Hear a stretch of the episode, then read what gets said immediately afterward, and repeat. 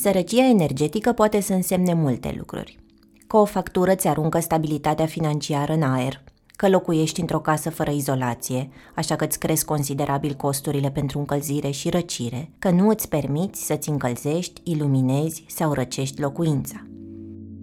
Sau poate să însemne chiar că becurile tale stau mereu aprinse și se sting doar prin deșurubare la culcare. Sunt Ana Ciobanu, reporter la DOR, iar în luna mai am petrecut o zi în satul Iazu, Comuna Cojașca, din județul Dâmbovița, ca să stau de vorbă cu locuitorii despre cum se traduce sărăcia energetică în viața lor de zi cu zi.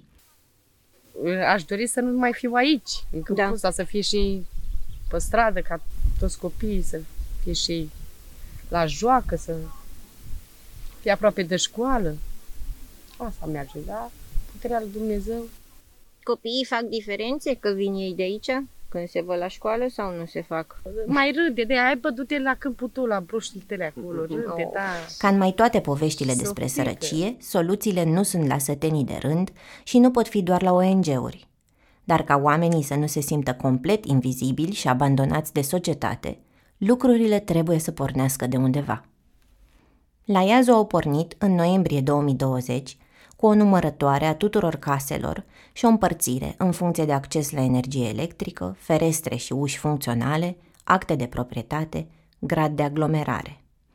Așa a reieșit că 77 dintre gospodăriile din Iazu nu sunt conectate la rețeaua de energie electrică, iar 36 dintre ele nu au nici acte de proprietate. Cartografierea a fost finanțată de Enel România la inițiativa Asociației FDP, Protagoniști în Educație, care derulează programe educative în Iazu încă din anii 90 și care aude încă de atunci nemulțumirea locuitorilor care nu își permit conectarea la rețeaua de energie electrică. Situația din Iazu nu este însă excepțională. În România există 64.000 de așezări informale care adăpostesc cel puțin 200.000 de oameni. Ministerul Energiei a numărat în 2019 peste 52.000 de gospodării la nivel național care nu sunt conectate la rețeaua de energie electrică. Haideți să auzim împreună cum e viața la marginea satului Iazu. Stai cu minte, mamă! Mediatorul școlar Nicu ne-a condus de la drumul asfaltat care trece pe lângă școala proaspăt renovată din Iazu, care are și un loc de joacă în curte. Ne-a ghidat printre mai multe străduțe întortocheate, până când am ajuns la un câmp pe care se plimbau câini și cai.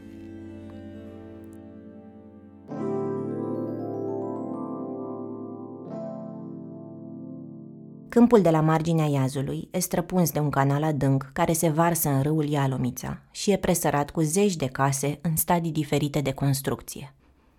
Unele sunt din chirpici, altele din beceane tencuit sau izolat, unele nu au încă plafonul podului, altele nu au ferestre sau uși decât la o singură încăpere în care se adăpostește întreaga familie în jurul sobei pe lemne. Becurile sunt mereu aprinse aici pentru că energia electrică vine direct prin firul înnădit și curge continuu. Nu oprește un panou cu siguranțe și nu o măsoară vreun contor. Lumina se stinge doar la culcare, prin deșurubare. Beldia e la îndemână ca în caz de vânt sau zăpadă să ai cu ce să-ți urci firul înapoi pe stâlp. Când cade lumina, unde băgați firul sau cum îl puneți la loc? Are niște bețe, fata mea. Da? Niște bețe? Da, are bețe. Ieși acolo la stâlp pe suseaua aia, pune cu o beldie și la agați acolo sus. Hai că vara mai stai fără lumină, stai vara. Dar iarna nu poți să stai. Deci îl agață din nou de stâlp, cum ar veni, nu de casă, da, dacă cade. Casă, dar casa rămâne așa chiar dacă cade curentul. Da, dacă cade curentul, n-are nimic ca casa. N-are. Cade de acolo, i-anuță vecinii, vină de pune firul că a căzut. Sarea e de asemenea importantă. În casele unde există mașini de spălat, un amestec de apă și sare se toarnă la împământare, unde firul electric descarcă surplusul de energie în pământ, ca să crească temporar capacitatea de consum. E o soluție deprinsă din vorbă în vorbă, căci fără amestecul de apă și sare, energia care vine pe direct e suficientă doar pentru becuri și un televizor plat. Locuințele improvizate la marginea Iazului au început să se mulțească în ultimii 20 de ani, pe măsură ce oamenii nu au mai avut loc să-și crească familiile în bătăturile aglomerate ale părinților și socrilor. Foarte greu să ai o familie, să ceară copii și să nu ai ce să le dai, foarte greu. Să cere haine, să cere mâncare, să cere bani, să duce și la o distracție, la oai, cu ce? Că nu este? Da. Eu sunt caznică, nu muncesc nicăieri, stau acasă lângă copii, ca să am grijă de ei. Asta e ce mai important. Pentru copii trăiesc și atât. Nu știu ce să... Ea e una dintre mamele din Iazu cu care am stat de vorbă. Are 36 de ani și s-a stabilit aici acum 10 ani, împreună cu soțul și copiii. Ca mai toți vecinii trăiesc din alocațiile celor 6 copii, cel mare în vârstă de 17 ani și cel mai mic de doar câteva luni. Nu ne ajută el așa să ne dea un... Uite, suprime la copii nu iau de când este copii. Nu vreau de un primar să mă ajute să... Să treci de într-o alocație, nu să... E greu ce să... Mai departe ce să... Nu au nici venit minim garantat, nici supliment pentru alocații, nici ajutor pentru lemnele cu care se încălzesc. Asta pentru că au impozite neplătite de la vechile locuințe, și o amendă de 5.000 de lei, pentru care plătesc eșalonat lunar câte 100 de lei. Da, aia mărimile, nu vine cu miliția, cu mascați. Dacă vezi, fata, ce fuge lumea pe aici... Aoleu! Aoleu, dofică! Păi normal că fug, da, dacă cu... acolo au spart ușa. Da, da. A venit, vine să fuge, că vine miliția, vine mascați. Aoleu, mai faceți un pal dragă cu acolo, a dat putere la miliție, Matea și la bătaie, mai dă și cu un pumn mascat ăla. Doamne ferește! Da! I-a dat putere mult de tot, poate ați văzut. Amenda au primit-o în 2017, când au venit mascații și le-au spart ușile, i-au prins cu firul legat ilegal și le-au spus că ori plătesc, ori pușcărie sau muncă în folosul comunității la primărie. Și plătesc pe luna 50 de milioane. Doamne! Și plătesc lunatic așa de alocația la copii cât 1 milion la primărie. Și a zis că dacă nu plătesc, ori fac pușcărie pentru banii ăștia, ori să plătesc la primărie să fac ore suplimentare. De muncă? Da. Și mai bine am decis rup din alocația la copii să fac ca să stau lângă ei. Unde să stau și la muncă plecată și copiii să stea singuri. Da. Și am decis așa lucrul ăsta. Altă șansă nu aveam. Și alții care sunt mai pricopsiți, nu le-a făcut nimic și uite că tot pe săraci. Cei doi sunt căsătoriți de 18 ani, se iubesc și se bucură de familia lor, chiar dacă trăiesc într-o singură încăpere, 2 adulți, 6 copii și o cumnată cu handicap, mereu cu teama de controalele poliției și de amenzi. Racordarea ilegală la energie electrică se pedepsește cu amendă penală sau închisoare. Le-ar plăcea ca viața copiilor să fie mai blândă decât a fost a lor. Dar văd speranța asta doar în forțele proprii, nu în școală, nu în administrația locală. Și noi suntem mulțumiți aici, că este foarte liniște. Ne place că e liniște, nu sunt lume multă, copii, că o muzică peste tot, când ești și pe strada aia e palamou. Da? Da. Noi suntem învățați aici, dar e greu pentru copii, nu pentru noi. Pentru mine e ok, îmi place aici, dar copiii asta e. Uite, acum copiii mei a plecat mai pe strada aia să joace, s-a dus la joacă, că nu este. Fără implicarea autorităților locale, nici asociațiile ca FDP, nici distribuitorii de energie electrică nu pot singuri să aducă legalitatea consumului în câmpul din Iazu, căruia localnicii îi spun rampa. Aici mai trece ăștia mari când e vorba în campanie, mai trece. Da. Mai bag o labă pe aici. Da, cam greu să ne ajute. Ne promite că ne face drumul, nu se face traseuri, nu se face, votați-mă, crecherii. Da, i-am spus lui domnul primar. Ajutați-ne și pe noi cu lumina, zic că nu avem. Și atâția bani un stâlp să cumpărăm, atât. Măcar cu 2 stâlpi să ne ajutați. Acte, e greu cu acte, pe casă să-i faci, că avem taxe după tip la stat și nu avem bani. L-am întrebat pe Adrian Raicu, project manager ENELX, ce soluții de electrificare există în momentul în care nu ești conectat la rețeaua de distribuție energetică. El ne-a vorbit despre un program al administrației Fondului pentru Mediu, care asigură 100% din finanțarea unui sistem fotovoltaic în limita a 25.000 de lei.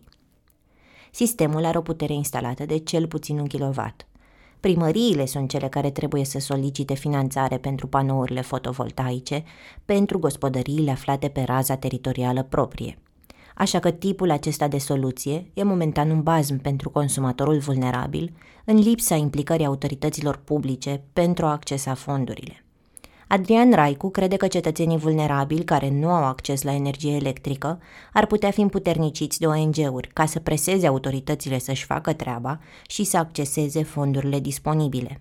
Soluțiile structurale de combatere a sărăciei energetice încep de jos, căci în lipsa actului de proprietate sau unui contract de închiriere înregistrat legal, alături de o împuternicire notarială de la proprietar, nu poți înainta ca să-ți conectezi locuința la rețeaua de distribuție a energiei electrice. Odată ce există posesie și acte care să o dovedească, putem vorbi și despre subvenționarea facturii sau despre îmbunătățirea eficienței energetice a locuințelor. Altfel, programele actuale care subvenționează soluțiile de electrificare prin panouri solare rămân complet inaccesibile pentru oamenii care locuiesc în câmpul de la marginea Iazului. Până la panouri, primăria e singura care poate să-i susțină să obțină drept de posesie pentru terenurile și casele lor, apoi să le autorizeze și să se conecteze la rețeaua de energie electrică.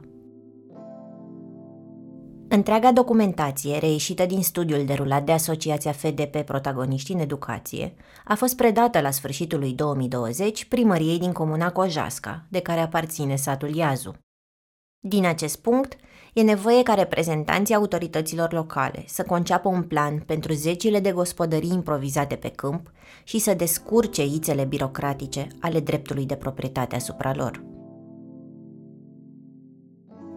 Până atunci, căutându-și liniștea și intimitatea, oamenii vor continua să-și ridice locuințe în câmpul fără drum și fără energie electrică. Vor planta flori și vor vărui cu alb pietrele din curte, ca să le dea senzația de casă nouă, în care ți-e drag să stai, oricât de grea ar fi viața pe un câmp noroios, cu becurile mereu aprinse. E un loc pe care îl consideră al lor și din care încearcă să facă tot ce poate fi mai bun pentru copiilor. E viața care își caută cotloanele în care să existe cât de demn posibil, în absența locuințelor sociale, care ar fi prevenit, de fapt, apariția așezărilor informale. N-am fost atunci am fost la câțiva ani, v-am spus, dar n-am fost să mă duc la domnul primar să-i bat capul, uite că unde stau, că de-abia am făcut 9 luni de când stau aici. Acum am mutat atât la soacră și m-am mutat acum în primăvară aici. Nu sunt, în primăvară, da, m-am mutat aici. Și cum de v-ați mutat aici? Eram prea mult sâmbătătură acolo, eram familii multe și hai să zic să-mi fac și o casă, n-ai rostul meu, cu copiii. Acest material este parte dintr-un parteneriat cu Enel România despre sărăcie energetică. O versiune a lui a apărut și în numărul 44 al revistei Dor, cu fotografii de Bogdan Dinca, dar și într-o serie explicativă din Concentrat, newsletterul nostru zilnic, coordonat de Nicoleta Rădăcină, cu care am fost la Iazu. Muzica pe care ai auzit-o este Sita's Song de la Siddhartha Courses.